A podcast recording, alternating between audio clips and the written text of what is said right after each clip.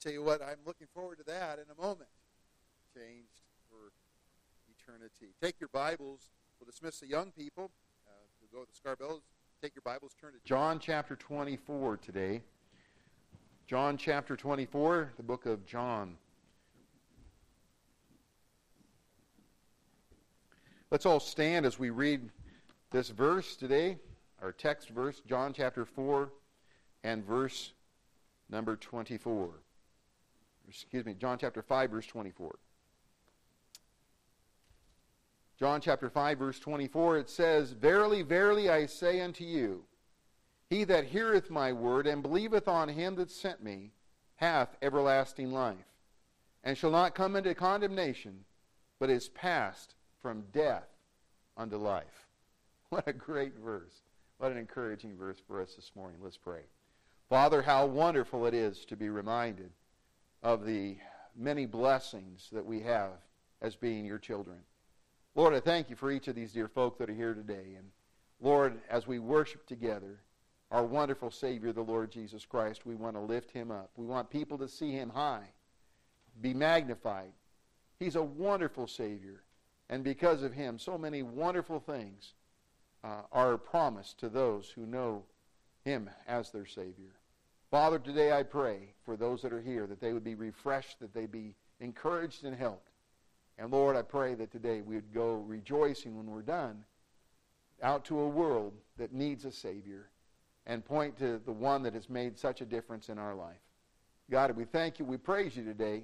We give you all the honor, the glory, and praise. In Jesus' name, Amen. Thank you. you may be seated. A Russian countess had accepted the Lord Jesus Christ as her Savior and was open about her testimony, about the fact that she had received Christ. She would share it with others. She would tell others about what Jesus Christ had done in her life. The czar was displeased and he threw her into prison. After 24 hours of living the lowest of the Russian life and, and society there, in most miserable conditions, he brought her into his presence. He smiled kind of uh, sarcastically and he said, Will you, well, are you now ready to renounce your silly faith and come back to the pleasures of the court? To his surprise, the countess she smiled serenely and said, You know, I have known more real joy and more real happiness in one day in prison with Jesus than I've known in a lifetime in the courts of the czar. You know, there's nothing like being saved. Knowing Jesus is our own personal Savior fills the heart of the believer with incredible love and joy and peace. To know that God, who created us, loves us with an amazing love and sent his only begotten Son to die for us as an expression of that love. To experience the joy of our sins being forgiven and his peace which passeth all understanding. There's nothing like being saved. The message this morning is entitled The Blessings of Believing in Jesus. The book of John gives several blessings of which, which result from putting our faith in Jesus, uh, the one who saved us. We're going to consider only four of those blessings today. If you've never put your trust and faith in Jesus Christ, may I encourage you to come to that place and receive Him. Humble yourself and receive Him as your Savior. You say, Well, Pastor, I've received Christ as my Savior. Is there anything in there for, for me that'll be a help and a blessing? Oh, absolutely. Because we need to be reminded of the things that Jesus has promised to us. I want you to consider as we look in this portion of Scripture, first of all, we, uh, those who have believed in Jesus, have put their trust in Jesus, we are passed from death unto life. We have been passed from death into life. Verse 24 again in that portion.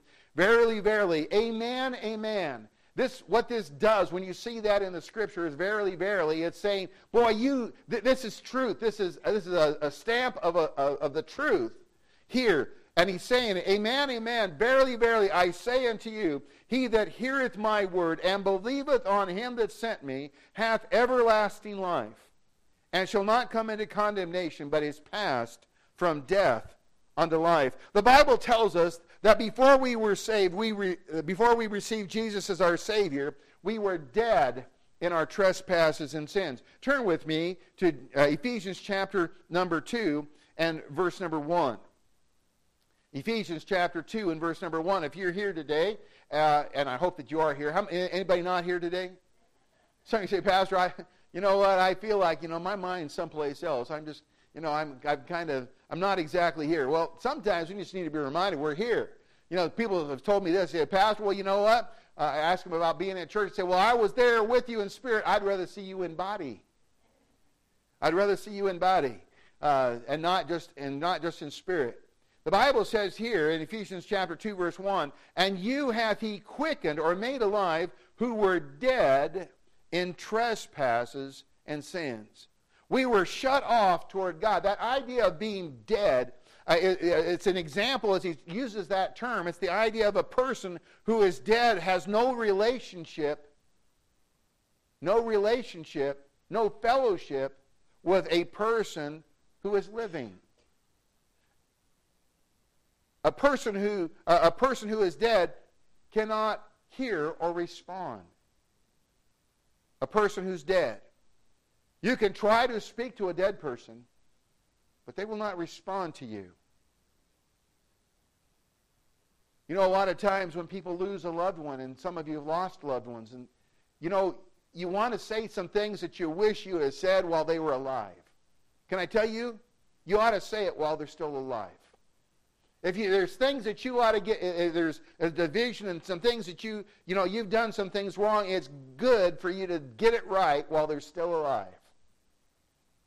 I encourage people to say, well, you know what? That person's done something to me. Yes, but let me just tell you something. There's coming a time when you will, they will not be able to hear you anymore. I know the world's way of thinking is, well, you know, you can write a note and put it in there and that'll get it all right. No, folks, that's not what the Bible says. We're not to let the sun go down upon our wrath. We're to get things right because we don't know about tomorrow. We need to make sure that we're walking in the Spirit and walking by the control of God. And, and folks, so that if God takes a loved one home, we have no regrets. We have no regrets. I've seen people over the, over the year, they say, well, you know what? Um, I, I, have conflict with my family. I don't want to be around my family because, you know, there's all this conflict. Well, folks, can I tell you something? There's coming a time when God may re- take those family members home. And it's great as a Christian to be able to say, you know what? I've lived with no regret. I've done what God has said. We talked about in Sunday school this morning about the idea that you shall know the truth and the truth shall make you free. We are set free when Jesus Christ, uh, when we receive Christ as our Savior. The penalty for our sin is set us free. But the idea of being made free is as you follow Jesus and as we change that the old way of living, the old way of thinking, as we follow God's principles, it will make us free. It will it give us liberty and freedom, and that's what God wants us to enjoy. So many Christians don't enjoy that because they're still bound by living in the way of their old life. God wants to make us free, and I pray today that you'll listen to His word and be made free. Not only were we dead before we were saved, when Adam and Eve sinned, they were shut off toward God. Their fellowship with God, that closeness that they once had, was done. And folks, may I share with you today that when we, uh, when, when they, they, uh, in fact, God drove them out of the, drove them out of the Garden of Eden. And when we stop and we think about this idea, when we come into the world, we are shut off toward God. We're dead toward God. Turn with me, if you would, to Psalm chapter number 14 and verse number 1. Psalm 14. He says, The fool has said in his heart, There is no God. You, say, oh, Pastor, I'm not a fool. I, you know, I don't, I don't say that there's no God. I can see that there's a creator and stuff like that. But uh, if you look at that verse, the fool has said in his heart, There is no God. You see that word there is is in italics. That means in the Hebrew that word there is is not there. But the, the uh, people that have written the scriptures here, as they've translated it to help you to understand, to make that clarity, they, they put that in. That's why they put it in italics in the King James. The fool has said in his heart, No, God. They've told God no. And if you don't believe that there's a God, you've told God no. But you know, you can believe that there's a God and still tell God no. And Christians sometimes tell God no. If you tell God no when God is t- telling you to do something, you're a foolish person. You're a person who's going after your own direction. And God goes on to say here, He says, they, they are corrupted. They have done abominable works. There is none that doeth good. Folks, there's none in this world given themselves that are uh, of themselves. As we come into this world, there's none of us that do good.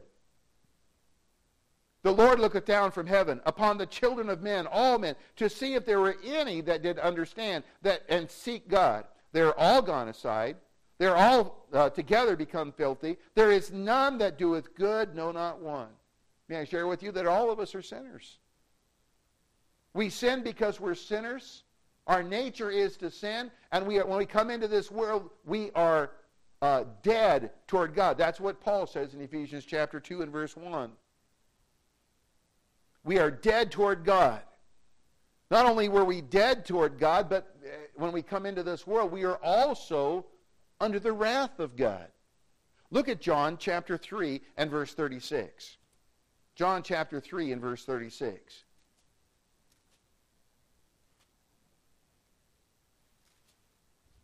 John chapter 3 verse 36 it says, He that believeth on the Son hath everlasting life.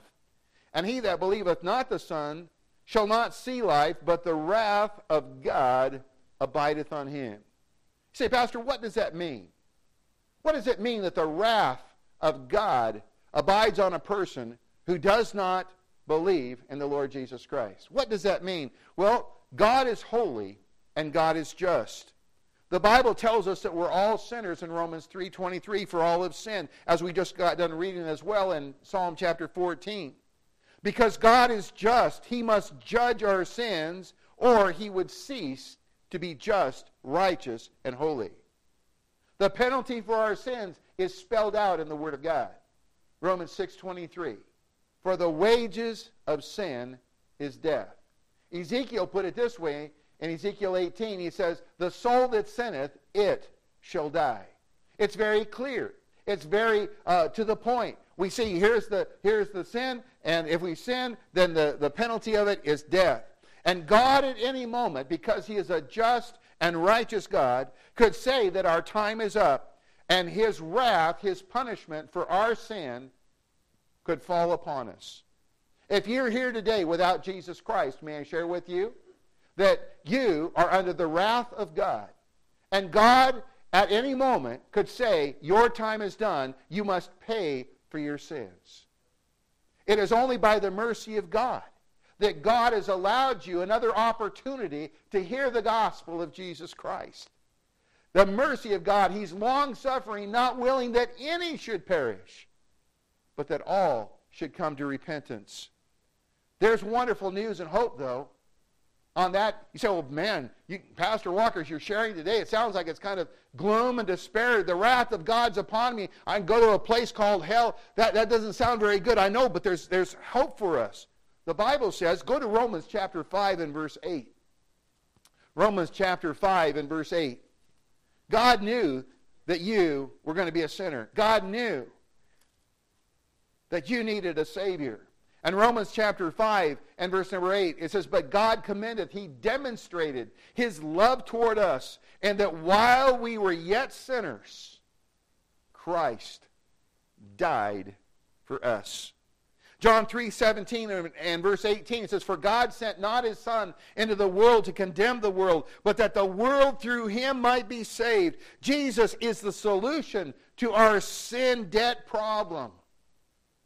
He's a solution to get the wrath of God taken away from us. He suffered and he bled and he died on a cross.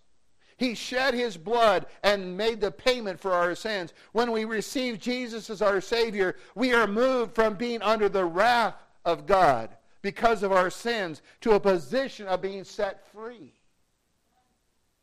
and in the favor of God. When we humbly receive by faith Jesus Christ and ask Him to forgive our sins, we are given new life and declared righteous. Oh, it's amazing. The righteousness of Jesus Christ is placed to our account. Look at Romans chapter 5, verse 1. Therefore, being justified by faith, we have peace with God through our Lord Jesus Christ. That word uh, justified means to declare righteous. It's exciting. In the, in the Greek, it's this idea, the word justified means to declare righteous. It's in what they call the aorist tense. It's punctiliar. God declares us righteous once and for all. When you ask Jesus to be your Savior, God says, You're righteous. You say, Well, wow, look at me, I'm righteous. It's not your righteousness. It's not my righteousness. We are clothed in the righteousness of Jesus Christ. When God looks at you, when God sees you, he sees the righteousness of Jesus Christ. That's why when I look at verses like this, and people say, "Oh, you can lose your salvation," they don't. They haven't studied the Bible. When if God declared once and for all, He said, "You are justified. You are declared righteous once and for all." How can I lose what God has said I've received once and for all? I am declared righteous. If I sin after I've been saved, do I still have Jesus living within? Absolutely. Why? Because he's declared me righteous. I have broken my fellowship with God because of my sin. But if we walk in the light as he is in the light, we have fellowship one with another, and the blood of Jesus Christ, his son, cleanses us from all sin. 1 John 1 9 says, If we confess our sin, he is faithful and just to forgive us our sins and to cleanse us from all unrighteousness. If I sin, my fellowship is broken. But may I share with you, when I confess my sin, all of a sudden now I'm put back, restored back into the right fellowship with God. My relationship has already been established long before that. Folks, when you get saved, you have a relationship with God which will never change. You are passed from death into life. Praise God that that's where we are today. You know what? I was dead to God before I got saved. But when I asked Jesus, I believed in Jesus Christ as my Savior, all of a sudden now I have life. I'm alive. Therefore, if any man be in Christ, he's a new creature. Old things are passed away. Behold, all things are become new. Notice something else, the second thing that we notice about believing in uh, the blessings of believing in Jesus, we become the sons of God. Notice back in John chapter 1, verse number 11. John chapter 1, verse number 11.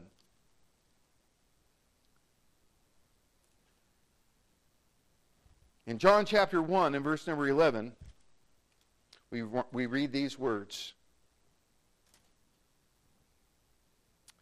He came unto his own, speaking of Jesus, he came unto his own, the Jews, and his own received him not.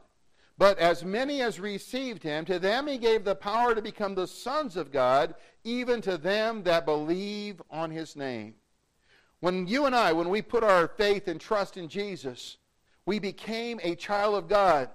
We, we put our total uh, trust and, and uh, faith in the fact that Jesus died for our sins according to the scriptures. That, we were, that he was buried and the third day rose again. And uh, God in his mercy not only saves us, but he makes us one of his children. Amazing. Amazing. Look at Romans chapter 8, verse 15. You say, oh, Pastor, why do you keep going through all these verses in the Bible? Because your faith needs to be built upon the truth of God the truth of God's Word. And you can come back and you can look at these verses over and over and over again and see uh, God's record that you are a child of God. Romans chapter 8 and verse number, 15, uh, verse number 15, look what it says. For ye have not received the spirit of bondage again into fear, but ye have received the spirit of adoption, whereby ye cry, Abba, Father. When you get saved, you're adopted into God's family. So, well, maybe uh, you've been adopted into a physical family. You know, maybe your mother or dad or something happened there, and, and uh, so uh, you were in a situation where somebody, maybe a relative, or, or uh, and you were in a foster home, you were adopted into that family. And you say, well, Pastor, that's horrible. Can I tell you something? It's, it helps you to understand this principle. The principle here that somebody wanted you to be in their family and they were willing to take you and bring you into that family. Before we were saved, we were in the family of Satan.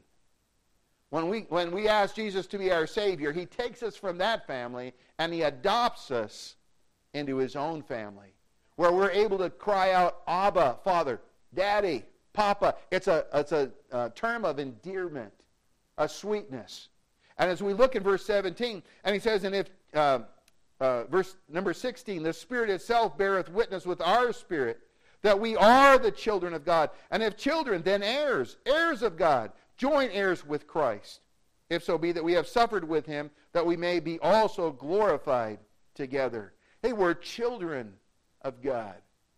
I'm glad today that I'm a child of God. I, I am so blessed to be a child of God. My God loves me.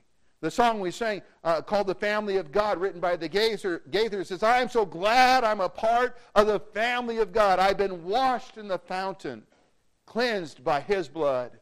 Join heirs with Jesus as we travel this sod, for I'm part of the family, the family of God. Folks, if we're saved today, we have a reason to rejoice. We're part of the family of God. We're a part of the family of God. There may be those today that have had a pretty rotten home life. You come from a home where no one seemed to want you, no one seemed to love you or to care. But listen, uh, you know, some of our dear bus children, we've heard some of the stories by uh, some of those bus children where the parents say, you know what, we don't want you anymore. We're going to go do something. We're going to do our own life. You go find your own way, and sometimes grandma, grandpa, or, or somebody else picks those children up and, and brings them into their home. But can I tell you today, a child, a person, when they come to that place and they say, you know what, I want Jesus to be my Savior, God says, I want you to know that there's a family. You're, you become part of my family, and I want you, and I love you, and I will never leave you nor forsake you. How wonderful it is. Jesus' arms are open wide to those who are hurting and need to be comforted. He's waiting to welcome you today into the family of God if you'll only come and receive Him as your Savior. The moment you pray and ask Jesus to save you, He puts His loving arms around you. Look at 1 John, toward the back of the Bible, before the book of Revelation, 1 John chapter 3, verse number 1. Behold what manner of love, 1 John 3 1, behold what manner of love the Father hath bestowed upon us, that we should be called the sons of God. Therefore the world knoweth us not, because it knew him not, talking about Jesus. Beloved, now are we the sons of God. And it doth not yet appear what we shall be, but we know that when he shall appear, we shall be like him, for we shall see him as he is. Hey, that's what Kathy was singing about. One day, Jesus, our Savior, is going to come and he's going to take us home. And because we're the children of God, and he calls his children home, guess what? We get to go. If you don't know Jesus as your Savior, you don't get to go. If you don't know him as your Savior, if you've never asked him to come into your heart, you don't have that hope. But folks, today, today can be a new beginning for you if you'll put your trust and faith in Jesus alone. Are you part of God's family? What is holding you back from being loved by your God? What is holding you back from enjoying a sense of belonging to a wonderful family, God's family? I want you to see the third aspect or the third blessing of believing in Jesus Christ. And it's a, a verse that many of us know. In fact, if you've gone to church for any length of time, probably heard it many, many times. John chapter 3 and verse 16. We have everlasting life. John chapter 3 and verse 16. A blessing of being saved is we have everlasting life. For God so loved the world that he gave his only begotten Son, that whosoever believeth in him should not perish, but have everlasting life. John chapter 6, verse 40 says, And this is the will of him that sent me, Jesus speaking, and every one which seeth the Son and believeth on him may have everlasting life, and I will raise him up at the last day. John 11, verse 25 and 26, Jesus said unto her, I am the resurrection and the life. He that believeth in me, though he were dead, yet shall he live. And whosoever liveth and believeth in me shall never die. There's some folk, as they think about life, they think about uh, living this life, and they want to get all the gusto they can. They want to get everything that they can do and do it all right now. Why? Simply because they think that when they breathe their last breath, that this is all done. I'm going to tell you something. It's not all done when you breathe your last breath. God gives each of us a choice. All of us will spend eternity somewhere, either in hell or in heaven. God gives each of us a choice. Some say, well, how could a loving God send a person to hell? Can I tell you something? God is a loving God, but He's also a just God. It is because of his love that he provided a payment for our sins. His own Son, Jesus, the Lamb of God, which taketh away the sin of the world. God has provided us a free gift of eternal life. Romans 6.23, the wages of sin is death. We saw that and heard that. But the gift of God is eternal life through Jesus Christ our Lord. The free gift. You can't earn it. You can't work for it. You can't buy it. You must simply receive it. God has provided the free gift, the payment for our sins. God allows each of us, though, to make a choice whether to receive his free gift or not. It's your choice. Isn't it nice when people give you a choice? You say, well, sometimes. Sometimes uh, when we're talking about uh, whether what what uh, uh TV program we want to watch or what DVD we want to watch, and and uh, somebody will say, "Well, what do you want to watch?" I say, "I don't care." And somebody else says, "Well, what do you want to watch?" I don't care. And so somebody then finally makes a choice for us, and we and that whatever that is, we watch. Can I tell you something? That's not how God is on eternal life and where you'll spend eternity. God doesn't say, "Well, you know what? I'm going to make that choice for you." So, Pastor, it would be just really simple. Then all of us would go to heaven because God would choose for us all to go. But God says, you know what? I just want you to use this thing called a brain. I want you to understand some things. You're a sinner. You're on your way to hell because as a payment for your sins, it must be paid. My son Jesus came and he died on the cross, gave, wants to give you a free gift of eternal life so that you can live with me forever and become my child in my home, in my home live with me for eternity. Well, which do you choose? Death and, and hell or heaven with the bliss of heaven? Let me see. you say, Pastor, it's a no-brainer. It would be. But some people say, you know what? If I have to ask Jesus to be my Savior, then I have to be going His direction and His way. That's exactly right. A lot of people say, well, I want to live my own life. Well, the Bible says there is a way that seemeth right unto a man, but the end thereof are the ways of death. You can pay that price and go to hell. You can live the, this worldly life, and your way is going to be hard. You're going to have difficulties. God says the way of a transgressor, the one who breaks the laws of God and the Word of God, God says you're going to have a difficult life. But you know what? The Bible talks about the, the fact that He gives love and joy and peace to the one who yields their life to Jesus and puts Him first in their life. God gives you a choice. That decision lies in your court. What will you do with God's gift of salvation? You know, others say, well, you know, uh, Pastor, uh, maybe someday I'll receive Jesus Christ as my Savior, but just not now. You know, not to receive Jesus as your Savior is the same as rejecting Jesus. Without Jesus, there is no hope of heaven. The Bible says in Acts 4:12, "Neither is there salvation in any other, for there's none other name under heaven given among men whereby we must be saved." You cannot put your trust and faith in Muhammad and believe that you're going to get to heaven because it won't work. You can trust in the teachings of Confucius, but you will not get to heaven by trusting in man's beliefs. You must trust in God's Son, Jesus Christ, who died on the cross, was buried, and rose again for you. That's the only way to get there. To receive Jesus into your heart is the greatest decision you'll ever make. It will provide an abundant life and determine eternity for you.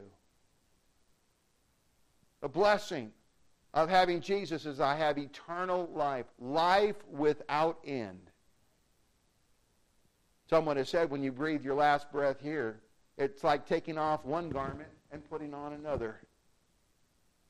To be absent from the body as a Christian is to be present with the Lord. I'm looking forward to being with my Savior. The Bible teaches he's sitting at the right hand of the Father in heaven. I hath not seen nor ear heard, neither hath it entered into the heart of man the things which God hath prepared for him that love him. We've got some wonderful things awaiting us, of which John talks about, but we're not going to look at that this morning. But I want you to understand there's blessings of being saved. There's blessings of walking with Jesus. There's blessings of living this new life that Jesus Christ came to give us. But I want you to see the last one, last uh, blessing, and that's this. We shall receive the satisfaction of life. The satisfaction of life. Look at John chapter 6 and verse number 35. John chapter 6 and verse 35. And Jesus said unto them, I am the bread of life. He that cometh to me shall never hunger, and he that believeth on me shall never thirst. When we believe that Jesus Christ came and he died on the cross, and we choose to receive him as our Lord and Savior, he comes into our life and our heart, and he satisfies the longing of our soul. You say, Pastor, what are you talking about, the longing of our soul? You know, mankind searches for those things that will give them the joy and the purpose of their soul. Some people uh, are looking for different things. Solomon, the Bible says, was the wisest man that ever lived. Solomon was a believer. He believed in God. But in the book of Ecclesiastes, if you've never read that book, it's an interesting book to read. In Ecclesiastes, Solomon, as he, he had seen God work in his behalf. And he had prayed and said, God, you know, give me wisdom. And God gave him wisdom. And not only did he give him wisdom, but he gave him wealth and different things because he, he wanted to put God first in his life. But Solomon, in the book of Ecclesiastes, began to start looking and thinking, there must be more to life than what I found already. And so Solomon, he begins, he tries pleasures of all sorts. He says, whatever his heart desired, that is what he did. But he, but he concluded in, in uh, Ecclesiastes 2.1, he says, I said in my heart, Go to now, I will prove thee with mirth. Therefore enjoy pleasures, and behold, this also is vanity. Pleasures, living for pleasure, whatever he wanted to do, that's what he did. Boy, it'd be fun to go and and and, uh, and have chariots, uh, you know, have go to the chariot races and see that those people win. Oh, that's wonderful. God, and, and Solomon says, you know what? That's empty. It doesn't last.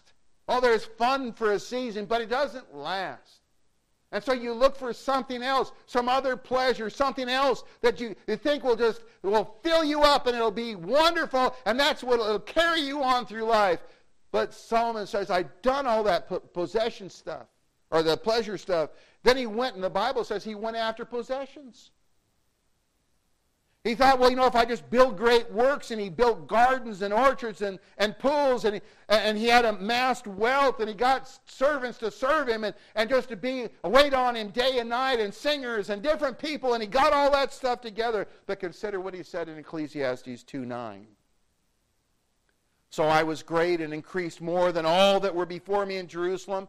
Also my wisdom remained with me, and whatsoever mine eyes desired, I kept not from them. I withheld not my heart uh, from any joy. For my heart rejoiced in all the labor, and this was my portion of all my labors. Then I looked, all the works that my hands had wrought, and on the labor that I had labored to do. And behold, all was vanity. That word vanity means empty. And vexation of spirit, and there was no profit under the sun. Man, I labored. There's so many people that labor and they're and they're doing labor and they're building this and they're building that and they're and they're, if I, I'm just I'm I'm surrounding myself with possessions and I've got this boat and I've got this house and I've got this cabin and I've got all these things. Can I tell you something? Solomon did all that stuff too. He tried. And he says, you know what? When I look at all of that, it's empty. we lived in California. My wife and I and, and our family, we lived in a in a three bedroom, a three bedroom, two bath house, 1,050 square feet, small little house. We are grateful for that little house because we lived in a two bedroom apartment. And that was kind of tight. But the gentleman that owned the house, he was a very wealthy man. He was a dentist. He didn't have to work, but he chose to work as something to do. He had a house that was a multi-million dollar house in one place, and he had a multi-million dollar house in another place that was on the on the lake, and and he would go every year, and he'd go and he'd buy a new Mercedes Benz. He'd go over to Germany, buy a new Mercedes, and and bring it back, and and uh, he was he had all sorts of wealth. He had all sorts of possessions, had all sorts of stuff.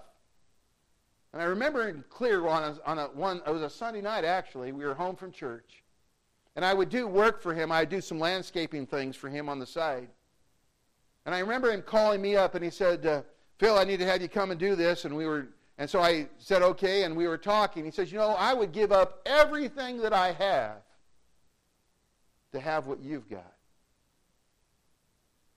And I tried witnessing and giving the gospel to him before many times. And I said, You know, you can have what I've got. You can have Jesus to live in your heart.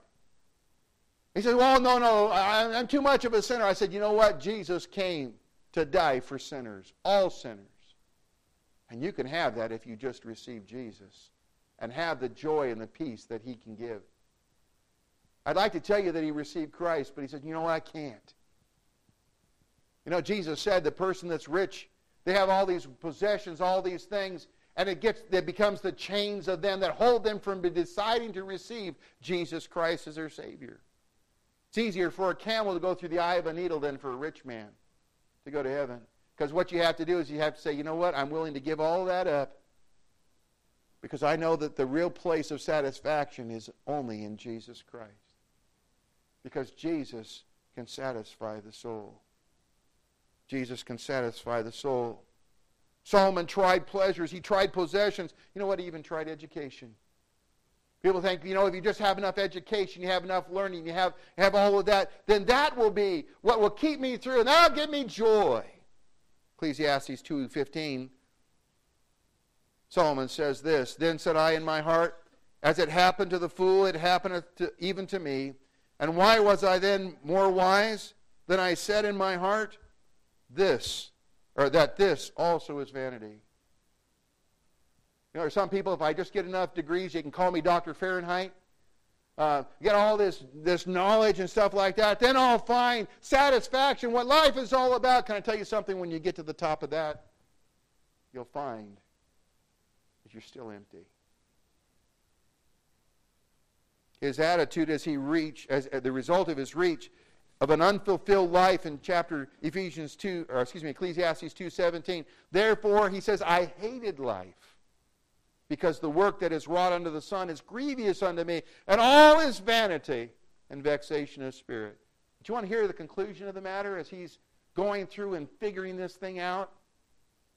And it didn't happen overnight when this he went through this process. This is a time of his life as he's going through this it wasn't just overnight. He did, remember, if you're building something, it takes time. If you're seeking pleasure, it takes time. As you're getting, amassing possessions, it takes time. So he's wasting time to find out what life is all about and what's going to satisfy. Ecclesiastes, if you turn there, the book of Psalms is the middle of your Bible, Proverbs is to the right, and then you have the book of Ecclesiastes. And look what he says in Ecclesiastes. He comes full circle. Ecclesiastes chapter 12, verse 13 says, Let us hear the conclusion of the whole matter. Fear God and keep his commandments, for this is the whole duty of man. You want to find out what life is all about? Hey, live for God. That's what life is all about. You want to have satisfaction in this life? Live for Jesus. And you'll understand what life is all about. To know and to live for God will satisfy your soul. How can we know God? It starts by receiving Jesus, his Son, into your heart as your Savior. John 14, 6, Jesus said, I am the way, the truth, and the life. No man cometh unto the Father but by me. 1 John 2, 23, Whosoever denieth the Son, the same hath not the Father, but he that acknowledgeth the Son hath the Father also. Some people say, well, I believe in God, but I don't believe in Jesus. Well, if you don't have Jesus, you don't have the Father. John 6:35 it says and Jesus said unto them I am the bread of life. He that cometh to me shall never hunger and he that believeth on me shall never thirst. Jesus and Jesus alone can satisfy the longing of your soul. Jesus told the woman of Samaria whosoever drinketh of this water talking he was sitting on a on a well he says whosoever drinketh of this water that uh, uh, the uh, excuse me, whosoever drinketh of this water that I shall give him shall never thirst. But the water that, that I shall give him shall be in him a well of water springing up into everlasting life. That living water that Jesus gives is the Spirit of faith and love and hope and joy and holiness and happiness which is inward, the living water which Jesus gives, will be so reviving and so satisfying to the soul that they'll never thirst. He will just continually to be giving you more and more as you come to the living water to let it refresh you on a day by day basis. That's why it's so important to be in God's Word. Because it refreshes us. It's the living water, it's the Spirit of God that refreshes the joy and the hope and the peace as you spend time with God in His Word and you commune with Him in prayer and you talk to Him about your life and He talks to you through His Word. You're refreshed on a daily basis. Have you ever been searching for something to satisfy your soul? Perhaps you've been like Solomon and you tried all that the world has to offer pleasure and possessions and education, but you've come up empty. May I share with you today what you need is Jesus. You need Jesus. He can fill that void in your life. He can fill you to overflowing. Jesus said, I am come that you might have life and that you might have it more abundantly. Super exceeding. You might say, Well, I know Jesus. It's not enough to know that Jesus is a good man. It's not enough to know that Jesus was a good teacher you must accept that you are a sinner and that Jesus Christ, God's Son, died on a cruel cross for your sins. He suffered and he bled and he died. He was buried. But praise God, he rose again the third day from the tomb. He demonstrated to us that he has power over life and death. And because he lives, we too shall live. You must ask Him to come into your heart to be your Savior. It is only then that He will give you the living water, the Holy Spirit, who can meet your thirsty soul. Won't you believe in Jesus today? Why don't you put your trust and faith in Jesus? Let me ask you a question. Where are you putting your faith today? Someone has written the Muslims put their faith in the Quran and Muhammad. The Buddhist puts his faith in graven images. The humanist puts his faith in himself. The religious man puts his faith in his works. The materialist puts faith in his wealth. But a true spiritual life of faith is the only uh, is only as good as its object. Believe in the Lord Jesus Christ, and thou shalt be saved. John Dyer, a Welsh poet and pastor, and in the 1700s once wrote, "A man may go to heaven without wealth, without rich, uh, without excuse me, without health, without riches, without honors, without learning, without friends, but he can never go there without Christ." Today, our world is full of people who are seeking some other way to God and to find satisfaction, but all their efforts are empty and vain. Won't you allow Him, won't you allow Jesus to come into your heart and to save you today and to satisfy your soul? Let's pray. Dear Father, we thank you today for thy precious and wonderful word. God, how awesome it is to reveal to us the, the, the, the, the Master, our Savior, Jesus Christ. I thank you, Lord, for saving me. What a wonderful gift that you gave to me when I, when I received Jesus as my Savior, He gave me the gift of eternal life. He gave me forgiveness of my sins. And Lord, today, because he lives, I too have the promise of eternal life. And I can have the assurance that one day I will live with you forever in heaven. Father, today I pray for those that are hearing the voice, this voice coming from this pulpit.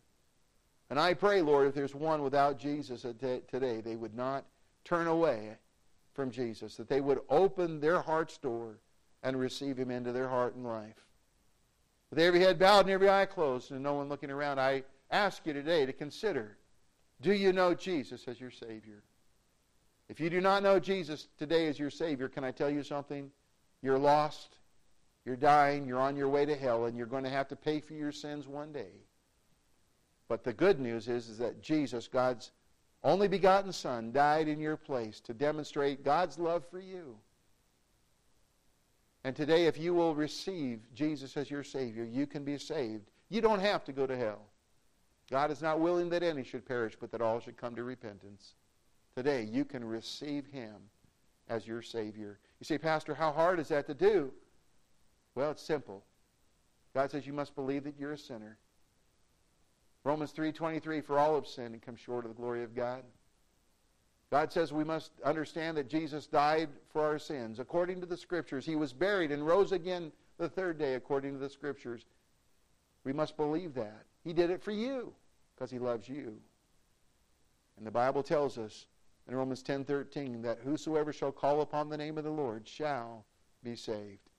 If you're willing to turn from your sin and turn to the Savior today, may I share with you today, you can be saved. Right now, in the quietness of your heart, you can pray a simple prayer. Say, Dear God, I know I'm a sinner and I believe your Son Jesus died for me. I want him to come into my heart and my life, save me right now. I want to give my life to him. I want to live his way. In Jesus' name. With no one looking around, if you prayed and asked Jesus to be your Savior today, it's the greatest decision you could ever make. The blessings we talked about this morning are in your hand right now. If you prayed and asked Christ, let me encourage you. Just raise your hand say, Pastor, I prayed that prayer. I asked Jesus to be my Savior. Is there anyone like that this morning? As we sit here and we think about that, you prayed and asked Jesus to be your Savior? While you're listening on the internet, let me encourage you. If you've never, if you asked Jesus to be your Savior, you need to get into a good Bible believing, Bible preaching church so that you can grow as a Christian.